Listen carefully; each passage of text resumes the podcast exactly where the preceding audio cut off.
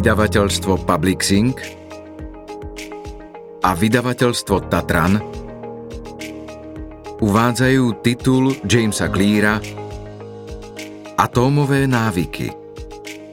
Audioknihu číta Přemysl Boublík. Preložila Veronika Maťúšová.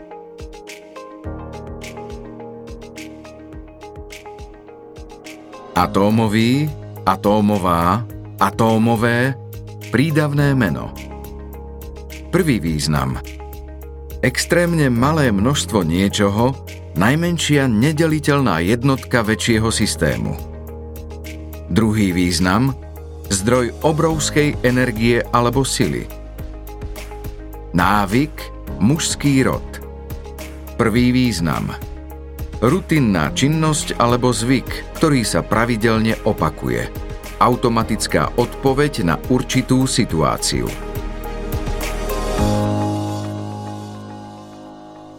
Úvod Môj príbeh V posledný deň druhého ročníka na strednej som dostal do tváre bejsbalovou pálkou. Spolužiak z celej sily švihol pálkou, tá mu vyklzla z rúk, preletela ku mne a trafila ma priamo medzi oči. Okamih nárazu si vôbec nepamätám. Pálka mi do tváre udrela takou silou, že mi nos rozmliaždila do tvaru zdeformovaného U. Náraz zatlačil meké tkanivo mozgu do lepky. Okamžite mi začala puchnúť celá hlava. V zlomku sekundy som mal zlomený nos, lepku polámanú na viacerých miestach a rozdrvené očné jamky. Keď som otvoril oči, Videl som, ako na mňa ľudia zízajú a bežia mi na pomoc. Pozrel som dolu a všimol som si červené škvrny na šatách. Spolužiak si vyzliekol dres a podal mi ho. Zastavil som ním prúd krvi, ktorý sa mi valil zo zlomeného nosa. Bol som v šoku a zmetený a neuvedomoval som si, aké vážne zranenie som utrpel. Môj učiteľ ma chytil pod pazuchu a vydali sme sa na dlhú cestu do ošetrovne. Cez celé ihrisko dolu kopcom a nazad do školy. Občas som na bokoch zacítil niečie ruky, ako ma pridržiavali a držali ma v spriamene. Dali sme si na čas, kráčali sme pomaly. Nikto si neuvedomil, že záleží na každej minúte. Keď sme dorazili do ošetrovne, zdravotná sestra mi položila niekoľko otázok. Aký je rok? 1998, odpovedal som. V skutočnosti bol rok 2002. Kto je prezidentom Spojených štátov amerických? Bill Clinton, znela moja odpoveď. Správne však bolo George W. Bush. Ako sa volá tvoja mama? Um, um, stíchol som. Prešlo 10 sekúnd. Petty, Vyslovil som nenútene a ignoroval fakt, že mi trvalo 10 sekúnd spomenúť si na meno vlastnej mamy. Ďalšie otázky si už nepamätám. Moje telo nezvládlo rýchle opúchanie mozgu a stratil som vedomie skôr, ako dorazila sanitka. O niekoľko minút ma vyniesli zo školy a odviedli do miestnej nemocnice. Tesne po príchode do nemocnice som začal kolabovať. Aj základné funkcie ako prehltanie a dýchanie mi dávali zabrať. Dostal som prvý záchvat toho dňa. Potom som celkom prestal dýchať.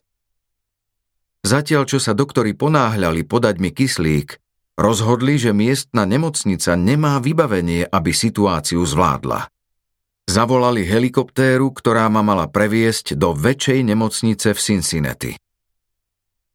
Vyviezli ma cez dvere pohotovosti k pristávacej ploche helikoptéry naproti cez ulicu. Nosidlá vrzgali na hrboľatom chodníku. Jedna sestra ma tlačila k helikoptére a druhá do mňa vlastnými rukami pumpovala každý nádych. Moja mama, ktorá dorazila do nemocnice chvíľu predtým, nasadla do helikoptéry so mnou. Počas letu som ostal v bezvedomí a neschopný sám dýchať, zatiaľ čo ma držala za ruku. Kým mama so mnou letela v helikoptére, otec sa vrátil domov, aby skontroloval môjho brata so sestrou a oznámil im, čo sa stalo. Zadúšal sa slzami, keď sestre vysvetľoval, že nestihne jej záverečný ceremoniál u osmakov v ten večer. Odovzdal súrodencov rodine a priateľom a odviezol sa do Cincinnati za mamou. Keď sme my dvaja s mamou pristáli na streche nemocnice, na pristávaciu plochu vytrielil tým asi 20 lekárov a sestier a previezol ma na traumatológiu. V tom čase sa mi už opuch mozgu zhoršil natoľko, že som dostával opakované posttraumatické záchvaty. Bolo mi treba napraviť polámané kosti, ale rozhodne som nebol v stave, aby som prežil operáciu. Po ďalšom záchvate v ten deň už treťom ma uviedli do umelého spánku a napojili na dýchací prístroj. Rodičia v tejto nemocnici neboli prvýkrát. Pred desiatimi rokmi vošli na prízemie tej istej budovy potom, ako sestre vo veku troch rokov diagnostikovali leukémiu. Vtedy som mal 5. Brat mal iba 6 mesiacov. Po dva a pol roku chemoterapie lumbálnych punkcií a biopsií kostnej drene, moja malá sestrička konečne vykročila z nemocnice šťastná, zdravá a bez rakoviny. A teraz, po desiatich rokoch normálneho života, sa moji rodičia ocitli znova na tom istom mieste s iným dieťaťom. Kým som upadal do umelého spánku, nemocnica poslala kňaza a sociálneho pracovníka, aby upokojili mojich rodičov. Prišiel za nimi ten istý kňaz ako večer pred desiatimi rokmi, keď sa dozvedeli, že sestra má rakovinu.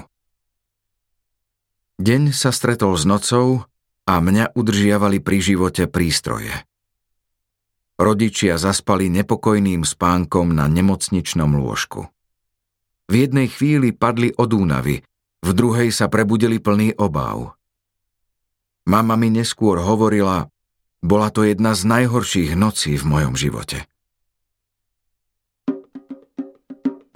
Moje zotavovanie Chvala Bohu, na druhý deň ráno sa mi dýchanie ustálilo natoľko, že doktori usúdili, že ma môžu prebudiť z umelého spánku. Keď som konečne prišiel k sebe, zistil som, že som stratil čuch.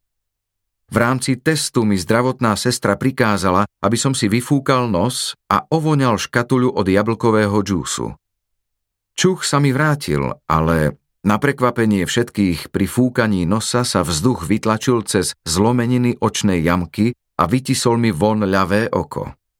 Očná buľva sa vydula z jamky a na mieste ju neisto udržiavalo len viečko a zrakový nerv, ktorý spájal oko s mozgom.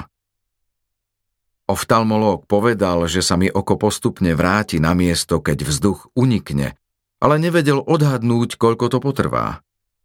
O týždeň som mal naplánovanú operáciu, čiže som mal ešte trochu času na hojenie.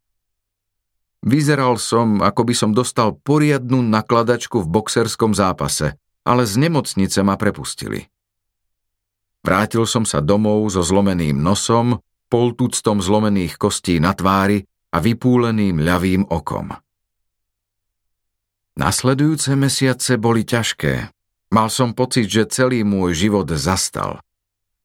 Dlhé týždne som videl dvojmo.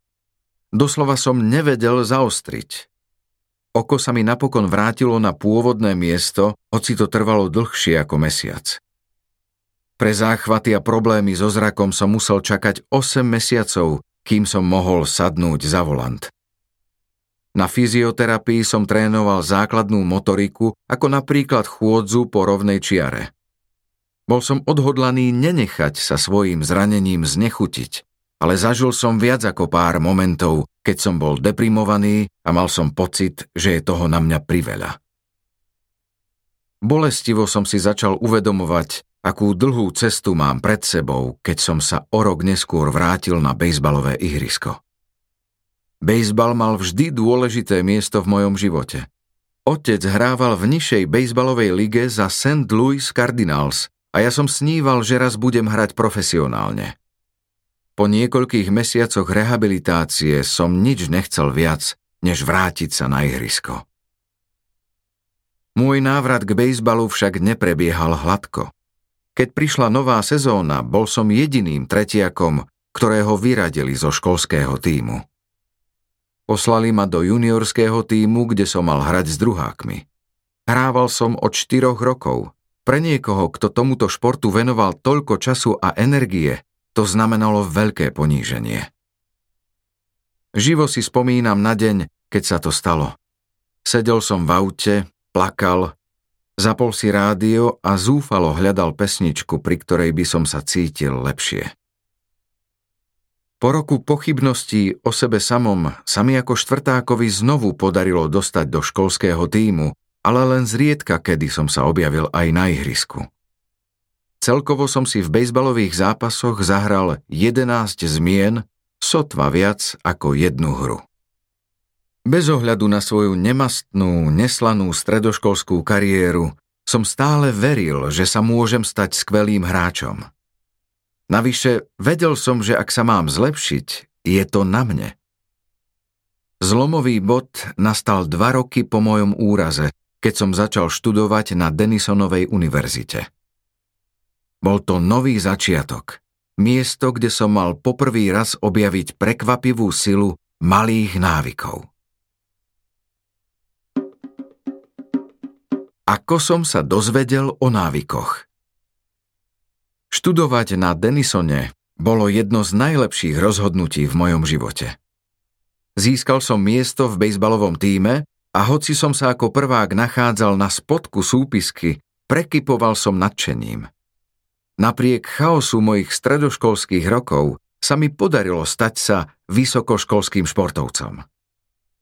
Do začiatku bejsbalovej sezóny mi ešte ostávala kopa času tak som sa sústredil na to, aby som si dal život do poriadku. Kým moji spolužiaci ostávali dlho hore a hrali videohry, ja som si osvojil dobré spánkové návyky a každý večer som chodil spať skoro. V bordelárskom svete vysokoškolského internátu som si dal záležať na tom, aby som mal v izbe čisto a upratané. Vďaka týmto malým zlepšeniam som cítil, že mám svoj život pod kontrolou. Znova som si budoval sebavedomie. Táto rastúca dôvera v samého seba sa prejavila aj v triede. Podarilo sa mi zlepšiť si štúdijné návyky a v prvom roku dostať samé Ačka. Návyk je rutinná činnosť alebo zvyk, ktorý sa pravidelne opakuje a v mnohých príkladoch aj automaticky. V každom semestri mi pribudli malé, ale konzistentné návyky, ktoré napokon viedli k výsledkom, aké som si na začiatku ani nedokázal predstaviť. Napríklad som prvý raz v živote začal niekoľko ráz za týždeň dvíhať činky a v nasledujúcich rokoch moja 193 cm postava nabrala hmotnosť z mušej váhy 77 kg na svalnatých 90. V druhom ročníku som sa zaradil do základnej zostavy nadhadzovačov. Treťom ročníku ma zvolili za kapitána a na konci sezóny ma vybrali do konferenčného týmu na zápas hviezd. Moje spánkové návyky, študijné návyky a tréningové návyky však začali naozaj prinášať ovocie až vo štvrtom ročníku. Šesť rokov potom, ako ma do tváre zasiahla bejsbalka, helikoptéra ma previezla do nemocnice a uviedli ma do umelého spánku, ma zvolili za najlepšieho športovca na Denisonovej univerzite a časopis ESPN ma vymenoval do All-Star týmu študentských hráčov v Amerike. Takej pocty sa dostalo len 33 hráčom z celej krajiny. Do promócie som sa zapísal do knihy školských rekordov v 8 rôznych kategóriách. V ten istý rok som získal najvyššie akademické vyznamenanie univerzity medailu rektora. Dúfam, že mi prepáčite, ak to znie ako samochvála. Úprimne, na mojej športovej kariére nebolo nič legendárne ani súce na zápis do histórie.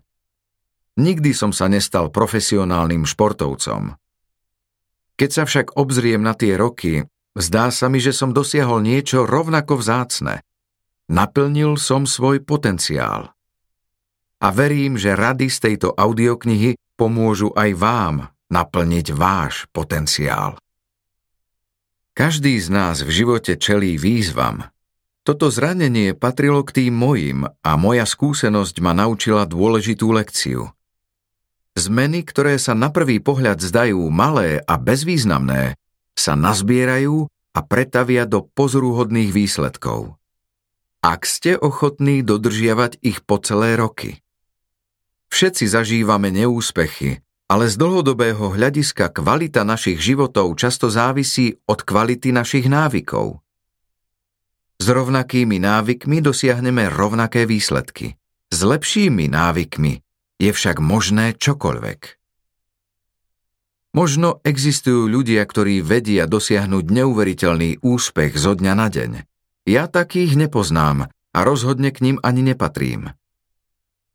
Na ceste do umelého spánku k výberu najlepších študentských športovcov v Amerike neprišiel jeden bod zlomu, ale mnoho. Bol to dlhodobý vývoj, dlhá séria malých úspechov a drobných pokrokov. Napredoval som len vďaka tomu, že som začal v malom. Inak sa mi ani nedalo. Rovnakú stratégiu som použil aj o pár rokov neskôr, keď som založil vlastný podnik a začal pracovať na tejto knihe.